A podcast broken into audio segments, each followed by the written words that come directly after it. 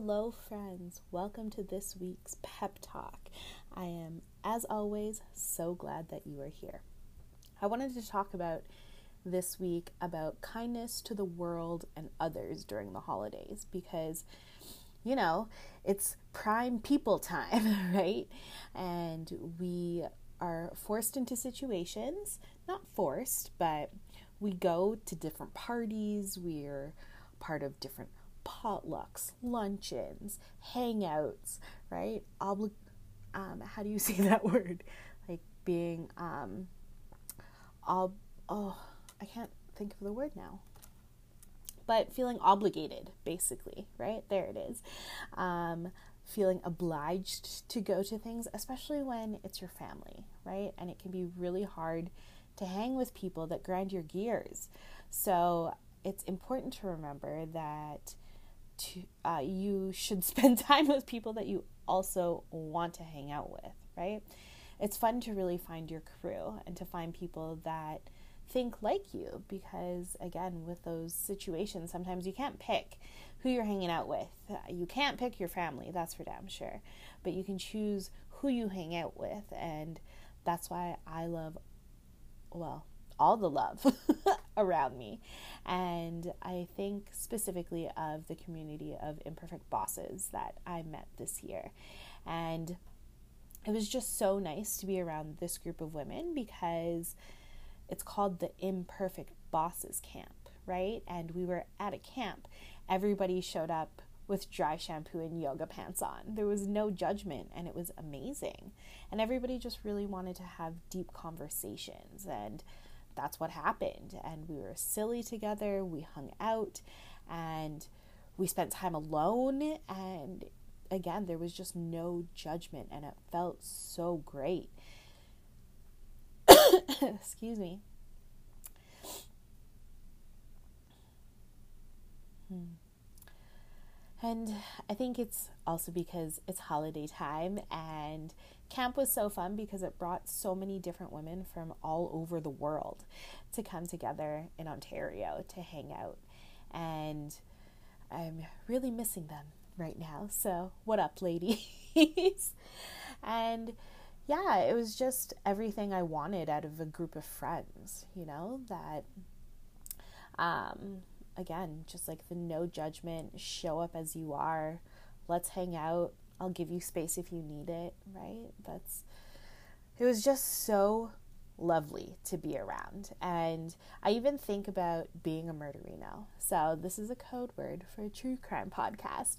And they're a community that has built around the fact that they're all a little, well, we're all a little bit strange in the fact that we have kind of a sick sense of humor and the fact that we use humor to get over terrible situations and that we're all just so curious about true crime. And it's so funny.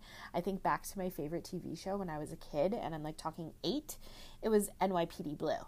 And then it was law and order. And then law and order svu right? And i think it was because of my earlyhood trauma that i wanted to know what was out there in the world and like all of the bad things out in the world. And so to know that I have a group of people that we can talk about all of these things and that there's that mutual understanding makes it such a safe place to be, right?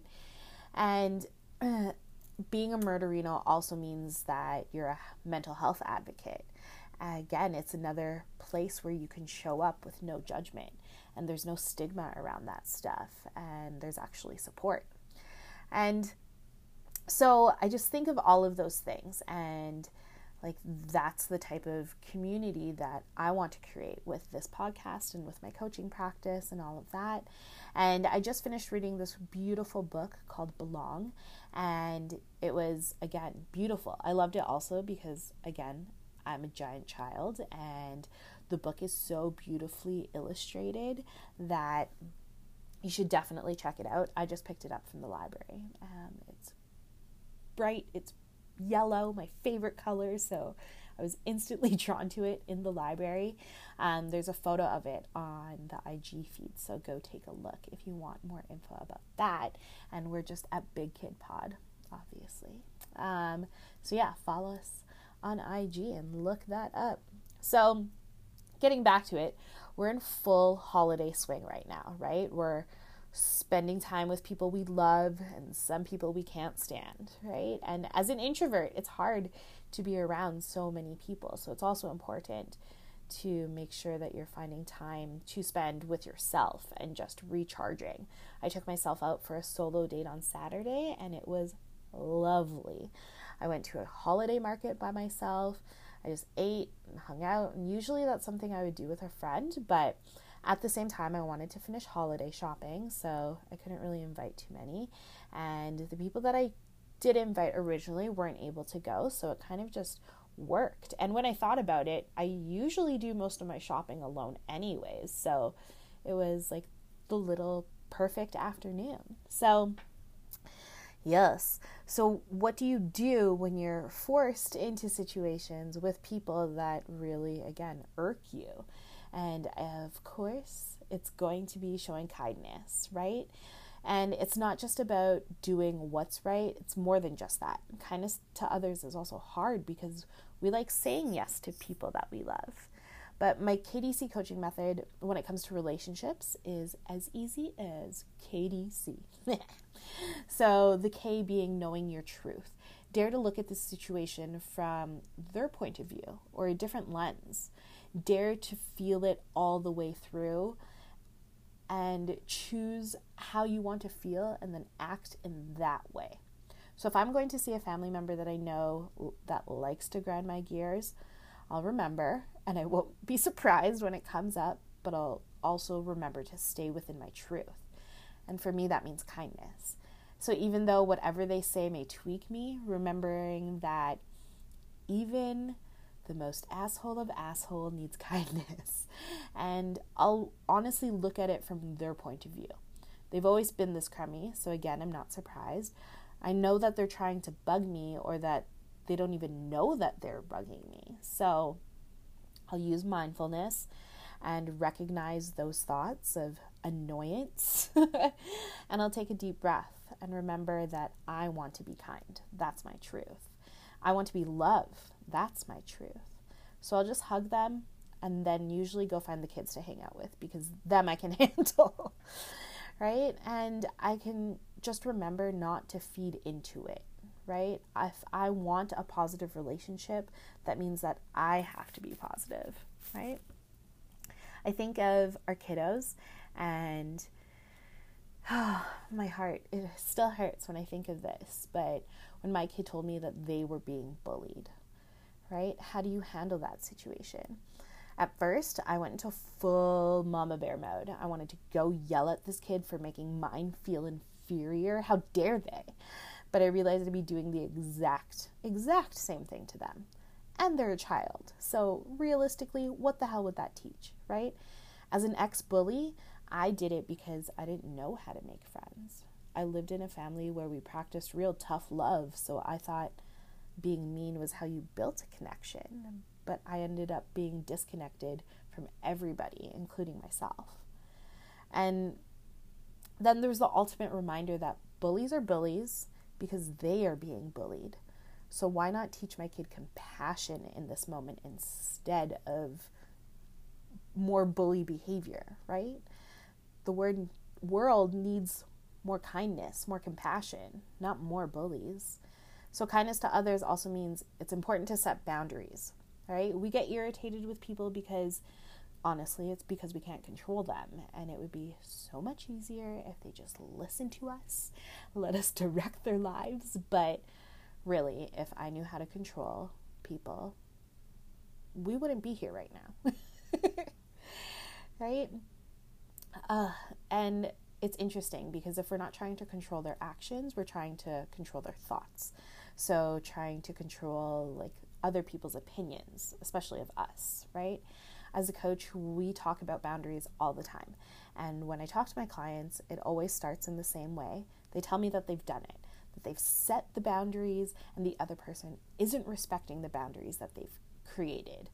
But that just tells me that they've done things wrong because boundaries aren't set it and forget it kind of thing, right? And the most important thing to remember when it comes to boundaries is that they're never, ever, ever, ever about the other person. They're about how you and only you will act in situations.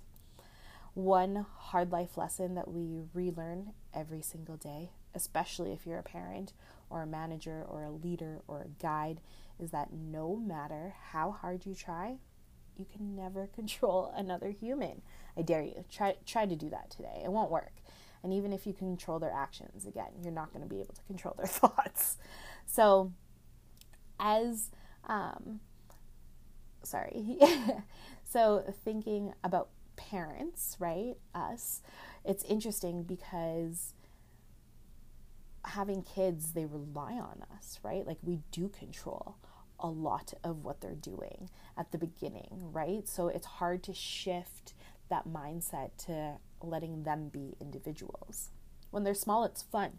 It's cute as hell because we get to dress them, we feed them, we sign them up for swimming classes or any other activities that we hope that they will love, right? But then, like around three, they start to realize that they're a person apart from you. And people talk about terrible twos, but I don't think we talk about terrible threes enough because that's where a lot of the pushback happens, right? If you have children over three, you know what the hell I'm talking about, right? And it's interesting because as parents at that point, we start to lose ourselves because now we are not in control of this small human being. So, a boundary is what you will do if someone violates you, and that's it. You don't even have to tell the other person you're setting the boundary for it to work right? And I think that's where a lot of people get stuck because we figure we need to tell that person specifically about the boundary that we're setting. But remember, it's not about them. You're setting this for you and you alone. My coach says that boundaries are set with love and they're always followed through. And I think those are perfect guidelines to think of when you're setting boundaries. So, knowing that the holidays are here, think about how you want to show up. Knowing that you can't control anyone else that will be there, how do you want to show up? Knowing that the crazy will be there, how do you want to show up? Know your truth. Practice love. Practice being love.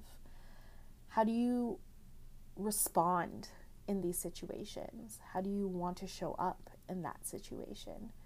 Remember that you are thriving, not surviving. So don't fall into your old bad habits when you're with these people. You are thriving.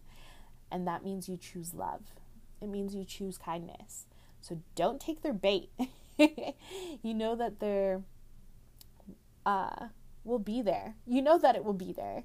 And you know that person is usually just trying to get a reaction from you. So, like I tell my kids with bullies, just don't feed into it, right? Asking those triggering questions or answering those triggering questions, what happens if you just let it go, right? Or even better, try mindful listening. Get them to talk about themselves so you can start to understand their point of view. What have they been up to this year? What are they proud of? Why could they be showing up in this space of anger or disappointment or resentment, even? And what happens when they show up? Remember, kindness drives change, and that means being love. That means being kind. I dare you to be love this holiday season. And remember, I love you. I hope you have a great, great holiday no matter what you're doing, Christmas or not. I hope you're spending it with people that you love, your crew. Hang out with them if you can.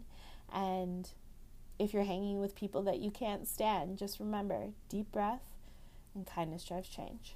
Talk to you next week.